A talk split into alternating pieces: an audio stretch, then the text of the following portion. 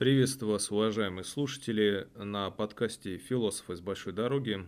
С вами Николай Сакиркин, и сегодня у нас очень интересный выпуск, посвященный темам психологии, спортивной психологии.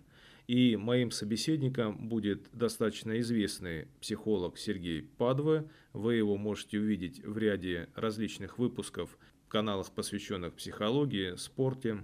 И мы поговорим о психологии спортсменов, психологии бойца, да и вообще о состоянии психологии в нашей стране сегодня.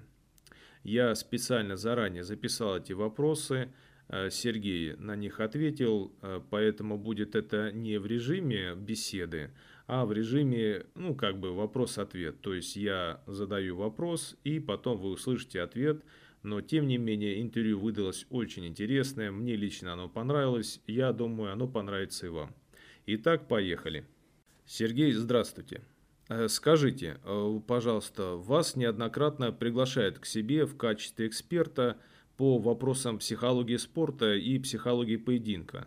А насколько развита в СНГ подобная психологическая база? Ну, надо сказать, что вообще как-то так исторически с этим все в порядке. Потому что так сложилось, что у нас очень сильная э, психофизиологическая школа, там, связанная с именами, с именами э, Сеченова, Павлова, Бехтерева. И это послужило такой мощнейшей базой для исследований, для изучения, в том числе и психологии спорта. А, но и, скажем, не психологические такие работы, ну, например, там Лесгов в начале 20 века в своей таком, известном руководстве по физическому образованию детей, вот, у него есть раздел «Психология движений». А, и он, значит, там, уделяет этому большое внимание.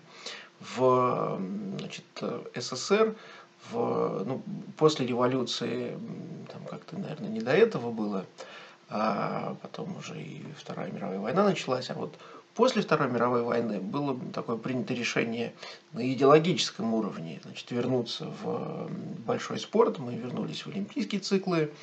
И э, значит, победам сразу был придан такой государственный статус. А, и, соответственно, государство стало финансировать э, все, что связано с, значит, со спортом, э, чтобы гарантировать да, какие-то хорошие результаты. И, наверное, вот не знаю, 60-е, 70-е, 80-е годы. Это такой расцвет э, советской спортивной психологии. Э, но надо точно сказать, что это, это связано, наверное, исключительно со спортом высших достижений. И здесь стоит уточнить, что там спорт бывает разный, и в там, разных уровнях есть разные задачи, как для спортсменов, или участников, так и для психологов. Ну, условно, есть там спорт высших достижений, в котором важно участие, и там, если уж психолог каким-то образом участвует в работе, то его задача а, максимально а, наполнить занятие радостью, чтобы, условно, люди получали удовольствие и не уходили там, ни в коем случае не перенапрягались, там, не травмировались, а вот действительно, чтобы они им, им, как получали положительное подкрепление от занятий и приходили вновь и вновь и вновь. А, это отчасти э, очень важно для там, детского, такого массового спорта. Особенно, кстати, связанного, да, ну, с, спорта в смысле такие всякие контактные виды спорта, боевые искусства, потому что детям вообще сложно заниматься, а, особенно если э, там что-то получается, а потом что-то не получается, и э, от них там, не знаю, родители ждут результата, или они сами от себя требуют какого-то результата, а у них, может быть, не очень получается. Задача там, психолога, ну, поскольку у нас редко психологи встречаются в детском спорте, то задача, значит, тренера, а, вот уметь снижать этот соревновательный накал и конкуренцию, а э, уметь строить занятия таким образом, чтобы э, было максимум удовольствия, чтобы детям просто нравилось то, что они делают. А, значит, это массовый спорт. Вот там главное типа участия. Есть а, спорт высших достижений. И там, конечно, главная победа.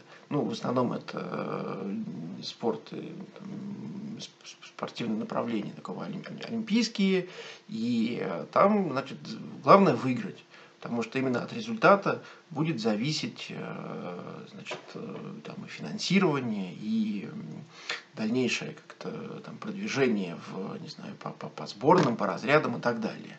Соответственно, там вообще, ну, условно, смещены приоритеты, э, все ради победы. Есть профессиональный спорт, и там, поскольку главное, значит, это деньги, то от спортсменов ждут стабильности. И э, стабильность будет являться вот наиболее там, что ли, важной такой э, частью, над которой будет работать психолог в том числе. Потому что э, стабильность позволит ну, какое-то длительное время находиться в рамках этого спорта и, соответственно, зарабатывать деньги. А есть еще Значит, э, ну, там Андренко описывается в учебниках, но там, явно его стоит отметить такое вот соединение, уж не пойми чего, то ли это спорт, то ли это шоу-бизнес, и там еще сложнее становится.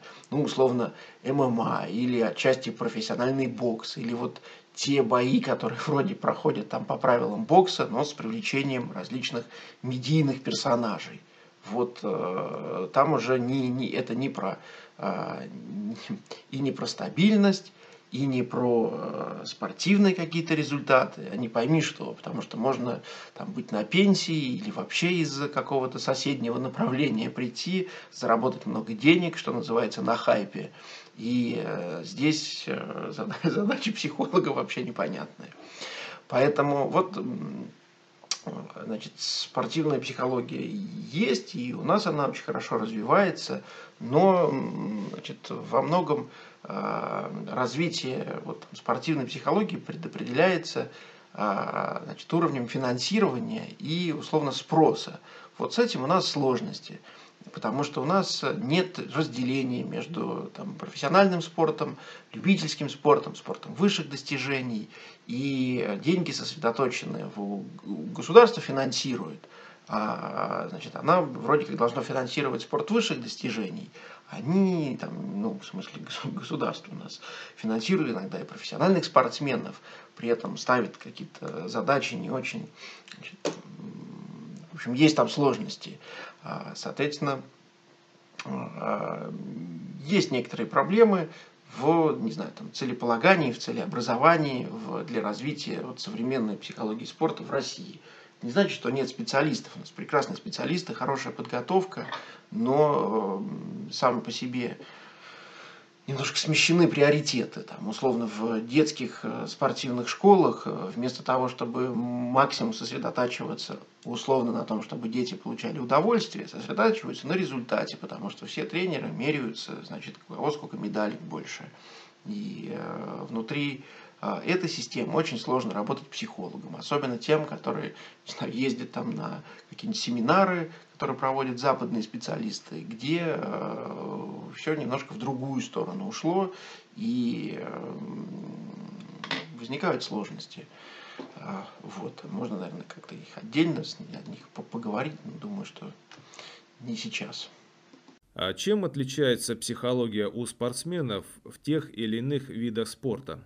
Понятно, что там, различные виды спорта требуют разных, э, разных качеств.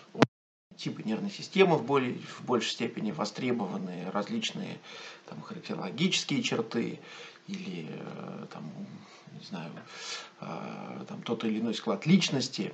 Но если говорить про психологов, то база первоначальная будет важнее, чем вот дальнейшая специализация.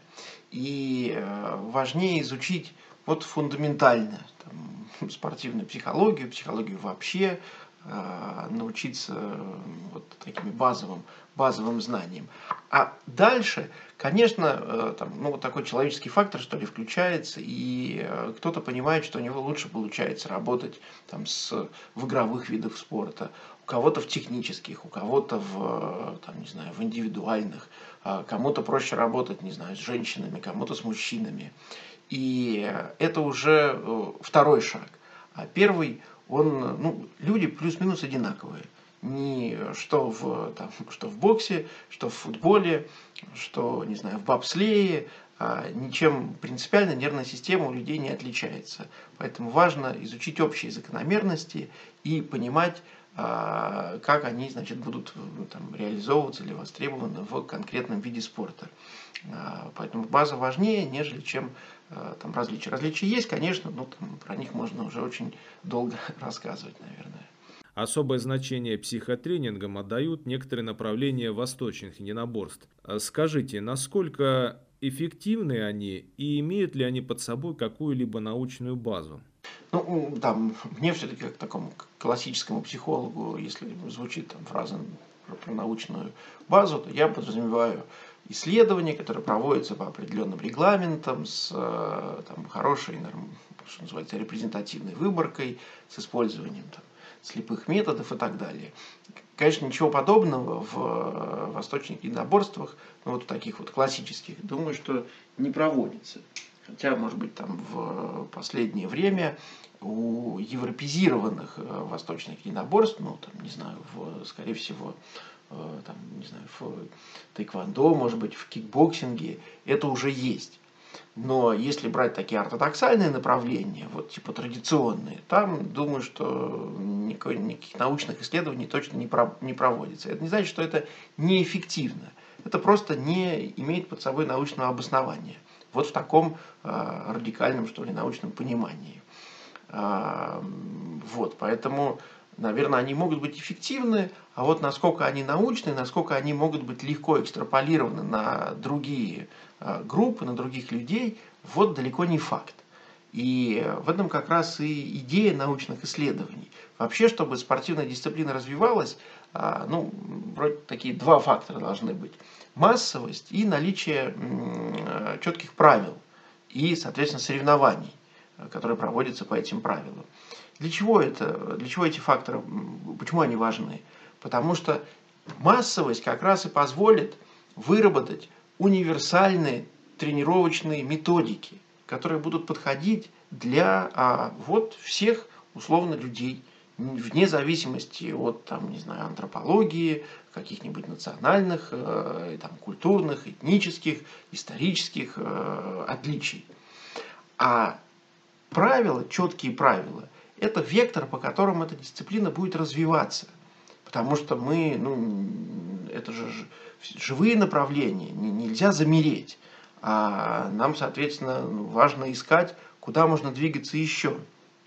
И э, наука постоянно э, подсказывает что-то. Не знаю, за последние там, 20 лет выяснилось, что условно изменение диеты спортсмена может э, там, иногда зачастую становиться более важным, чем там, не знаю, какие-то части тренировочного процесса. Или э, там, использование различных, там, что сейчас используется ФМРТ, функциональная это, э, магнитно-резонансная терапия или э, компьютерная томография в исследовании, там, например, какие мышцы работают в, э, на, на, во время выполнения тех или иных технических элементов у конкретного спортсмена. И когда, там, не знаю, в команду NBA приходит новый игрок – его, значит, на него вешают там, тысячу датчиков и смотрят, насколько он эффективен при выполнении тех или иных ТТД, да, техник тактических действий. И у них сразу появляется картина, типа, что какие мышцы надо подкачать, а, значит, где у него там сухожилия забиты или там, не знаю, как-то травмированы, над чем надо работать. И э, вот да, такая сцепка, что ли, науки, науки и спорта. И э, значит, поэтому важны правила, которые позволяют э, понять, куда двигаться дальше, значит, как можно совершенствовать технику имеющуюся. Невозможно технику не менять. А, она все равно, это же это такая, ну, не знаю, живая, что ли, штука. И э, люди меняются. А, если мы посмотрим там по записям, не знаю, боксеров там, 30-х, 50-х, 80-х или там, 2020-х годов, разные, люди по-разному уже боксируют. А, и значит, это влияние вот, э, там, и новых тренировочных каких-то методов, и каких-то новых знаний, которые появляются. Поэтому правила нужны, и нужны соревнования. Потому что соревнование – это такой некий, что ли, объективный показатель того, насколько эффективны или неэффективны те или иные методы. Иначе мы не можем понять, правильно наши тренировки или там неправильные. И в этом, наверное, ну, мне кажется, самая большая проблема традиционных э, восточных единоборств, которые отказываются от соревнований и вот замыкаются в собственном соку. Ну, это тупиковый путь. А, если нет а, возможности получить объективные данные, мы не понимаем, на правильном пути или нет.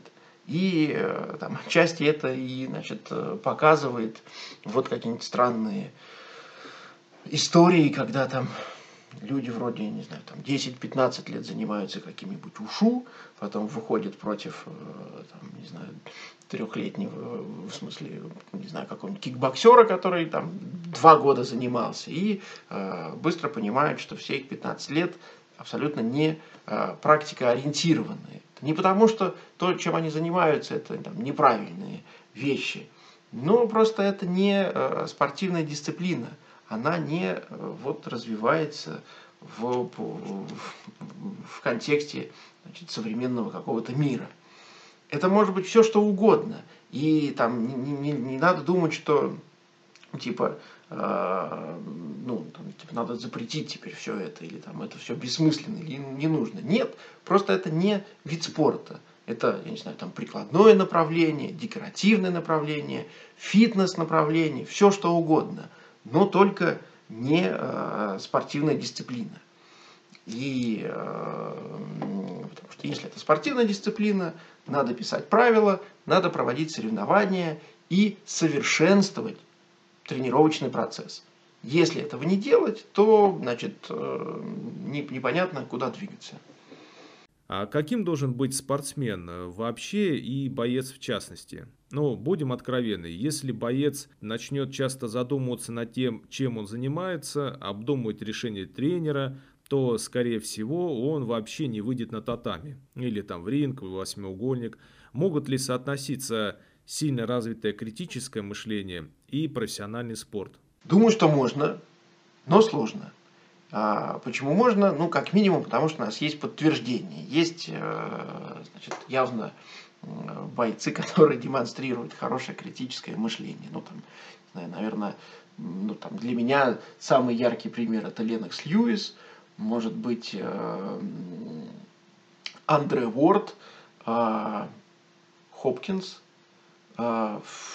не, не, не, не смейтесь, но явно это братья Кличко и э, Мейвезер.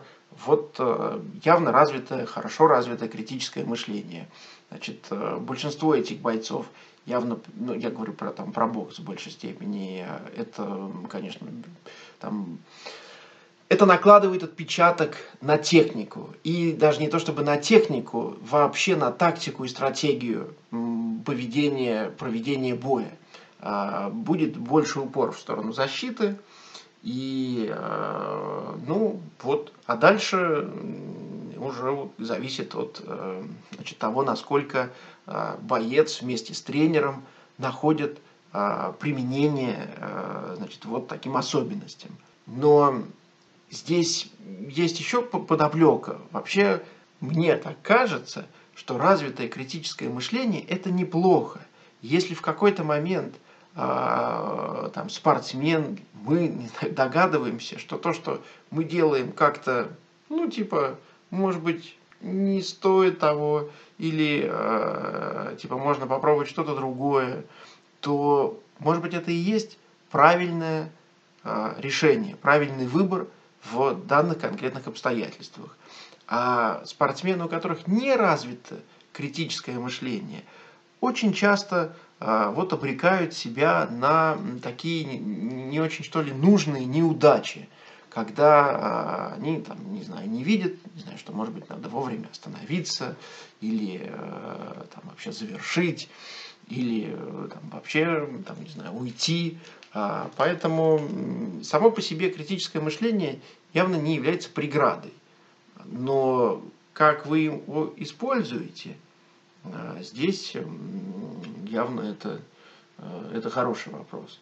Ну, там еще можно яркий пример вспомнить Флойда Паттерсона, да, который боксировал под руководством как раз Каса.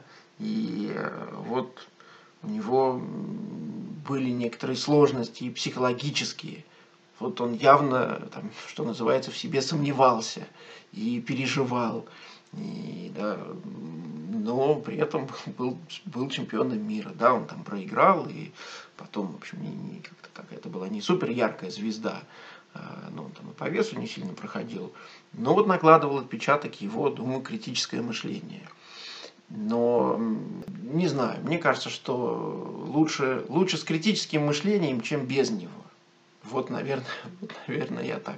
Не всегда для зрителей это приятно. Конечно, нам хочется каких-то вот таких необузданных персонажей, а, но кому-то по душе и вот вдумчивые спортсмены, которые а, аккуратненько значит, готовятся, может быть, там чуть более уделяют акцент защите, но это и есть э, вот прелесть бокса или других единоборств, где есть представлены разные спортсмены.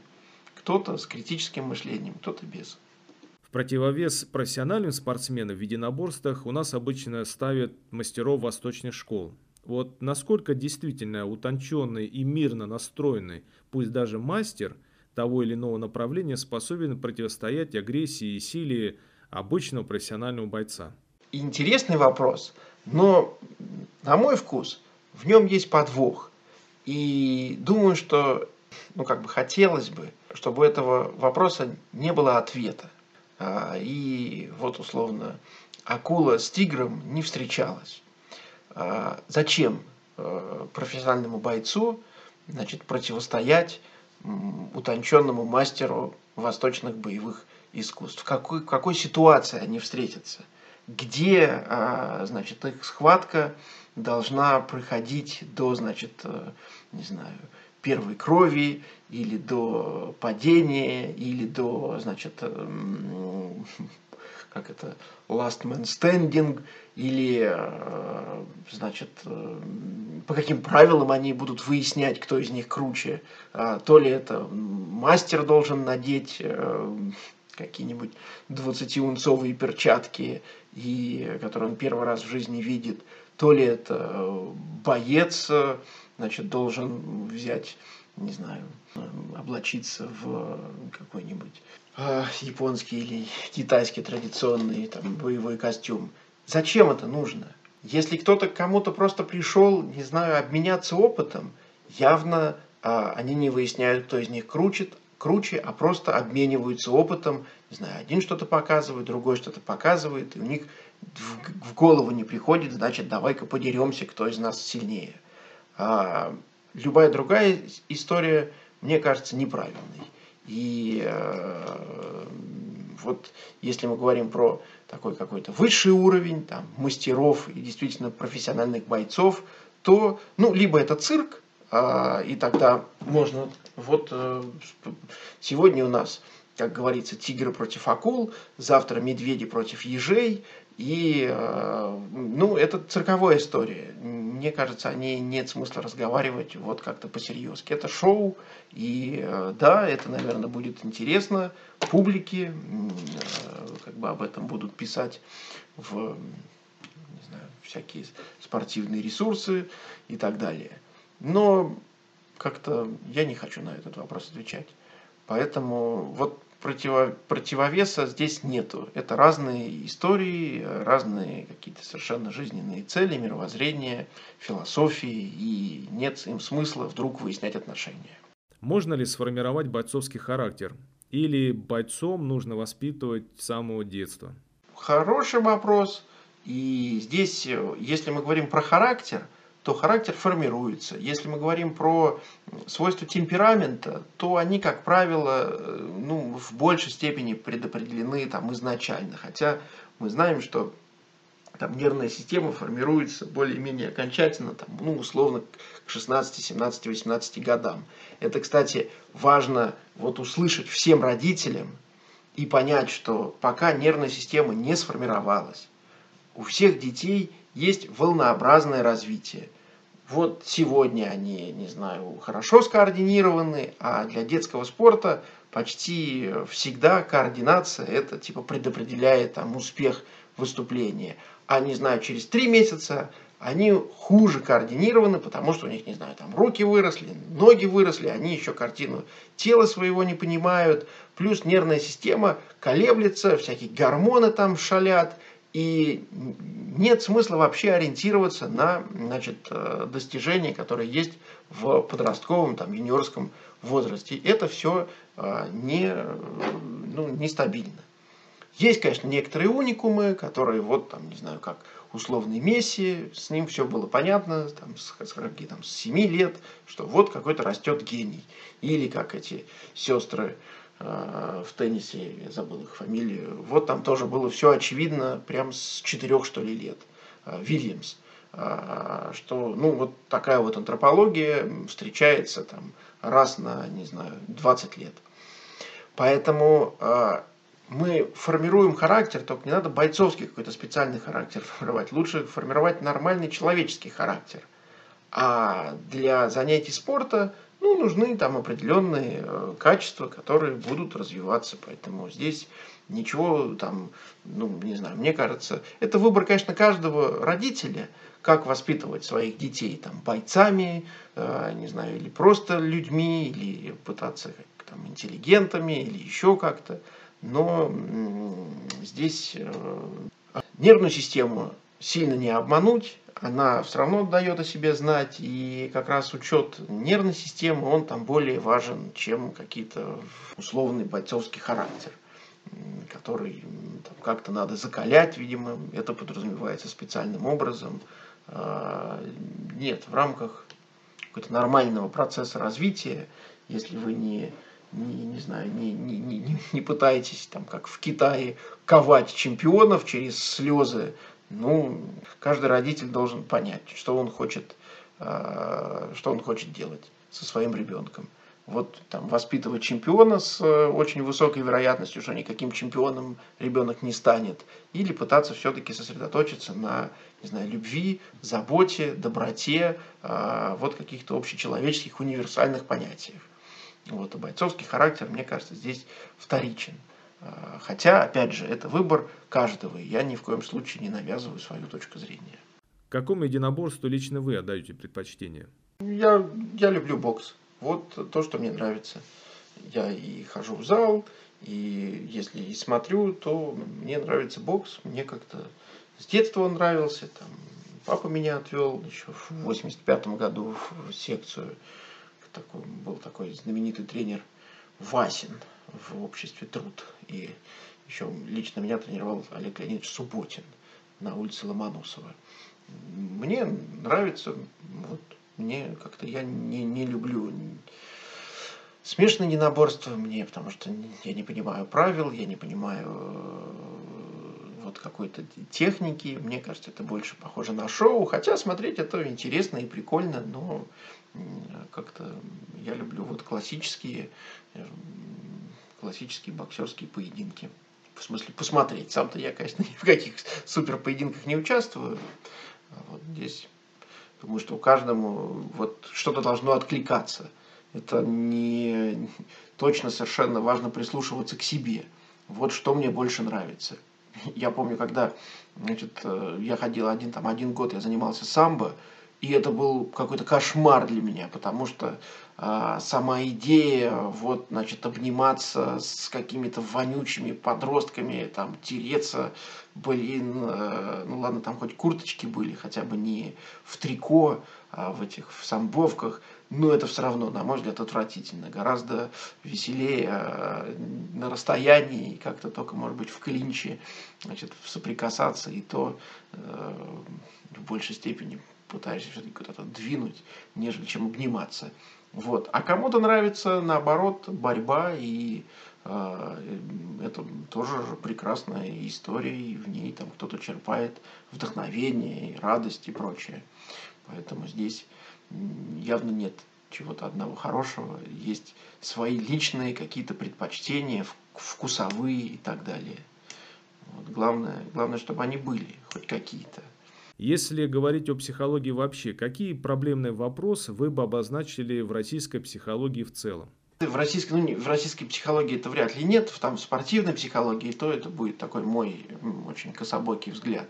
Мне кажется, что самая большая проблема а, она в отсутствии системы. Отсутствие системы связано с тем, что у нас все через задницу сделано в плане спорта, что высших достижений, что профессионального спорта. И э, поэтому мы плетемся, плетемся в хвосте. Мы не используем вообще никак достижения науки, мы не занимаемся интеграцией из э, смежных областей. И, э, и, и значит, не, не так все плохо. У нас большое количество прекрасных специалистов, которые самостоятельно что-то изучают, пытаются внедрить, работают со спортсменами. Вот такие энтузиасты. Но нет системы. И э, это отвратительно. Если э, там как-то почитать, что происходит на этом ужасном Западе, на как, в какой-нибудь Америке, то, конечно, диву даешься. Там, э, не знаю, правила детского футбола там выписаны настолько подробно и детализированно. Это делается для того, чтобы минимизировать любые риски я же не говорю там про физические травмы, но про психологические травмы детей. Если у кого-то дети занимаются футболом, ну, в каких-нибудь дюшорах или, в общем, в таких вот больших школах, те знают, что за ужас там происходит. Вот в Америке решили эту проблему иначе. Ну, там, не знаю, дети до 11 лет играют без счета. Ну, нет счета там, нет там победивших и проигравших. А мальчики с девочками, там, по-моему, до 9 лет занимаются вместе. Тренер следит а, не за тем, чтобы его команда выиграла кровь из носу, а затем, чтобы все игроки в его команде получили одинаковое время владения мячом. Это делается для того, чтобы у всех было ощущение, что они пришли и занимаются чем-то, что им нравится. Вот, а там уж выиграли, не выиграли, это дело десятое. Ну, нам до таких э, идеологических подвижек далеко, и э, они с трудом, не знаю, где-то они, конечно, реализуются в там, частных школах, но это пока такой очень маленький уровень, э, слабенький уровень. Там, не знаю, в, например, в профессиональных клубах лиги НФЛ, это американский футбол, там, по-моему, два года назад они приняли э, правило, что в каждой команде должно быть два специалиста по ментальному здоровью которые занимаются с игроками и индивидуально, и с командой, и, в общем, следят за тем, чтобы у игроков крыша не поехала и от нагрузок, и от, значит, таких каких-то значит, психологических проблем, с которыми профессиональные спортсмены сталкиваются. А, у нас э, с этим большие сложности. И э, вот, на мой взгляд, значит, у нас профессиональный спорт не развит, соответственно, нет денег, нет денег на то, чтобы вкладываться в развитие вот, психологии спорта, а государство участвует в, в развитии очень извращенно. А, с одной стороны, вроде бы как бы финансируют, с другой стороны, это направлено в большей степени там, либо на, исключительно на результат – либо вообще используют какие-то как по привычке коррупционные схемы, и не пойми, кто а, занимается с э, спортсменами там, вот такого высокого уровня. Иногда там достаточно сильно травмируют тех же самых спортсменов высокого уровня. Вот. Поэтому проблемы есть, и э, если там, не знаю, там как на каких-нибудь семинарах а, по той же спортивной психологии, вообще по психологии. Там, если сталкиваешься с спортивными психологами, говоришь, что ты из России, он говорит, о, у вас есть классные такие, значит, ребята, и перечисляют труды людей, которые там уже сто лет назад как умерли. Но ничего современного, хорошего, вот на таком общемировом уровне нет. Это не значит, что нет специалистов, нет системы. Она вот очень слабо работает. А, но сейчас думаю, что потихоньку как бы запрос-то есть, и а, уже и курсы появляются по спортивной психологии, а, вот такие переведенные, там, по-моему, из там, есть университет футбольного клуба Барселоны, вот там раньше они были только на английском языке, курс для психологов, сейчас уже его можно на русском языке пройти.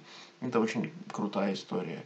Внутри позитивной психологии развиваются очень активно как раз направления, связанные со спортом, и позитивная психология, позитивный коучинг очень востребован в, как раз в спорте. Там они работают с многими профессиональными спортсменами и думаю, что в ближайшие годы так или иначе волна докатится, потому что деньги-то есть в, типа в спорте, они сосредоточены в первую очередь у родителей. Но э, родители, которые готовы финансировать, э, они пока еще не понимают, э, куда, куда надо вкладывать деньги. И в основном их вкладывают в, типа, в такую условную гарантию результата достижений своего ребенка. А когда родители начнут вкладывать в удовольствие, которое получает ребенок, вот тогда ситуация изменится.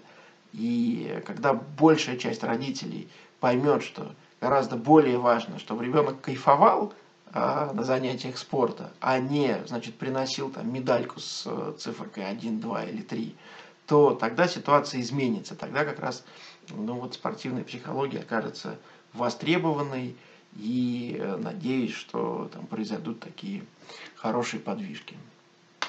Спасибо большое.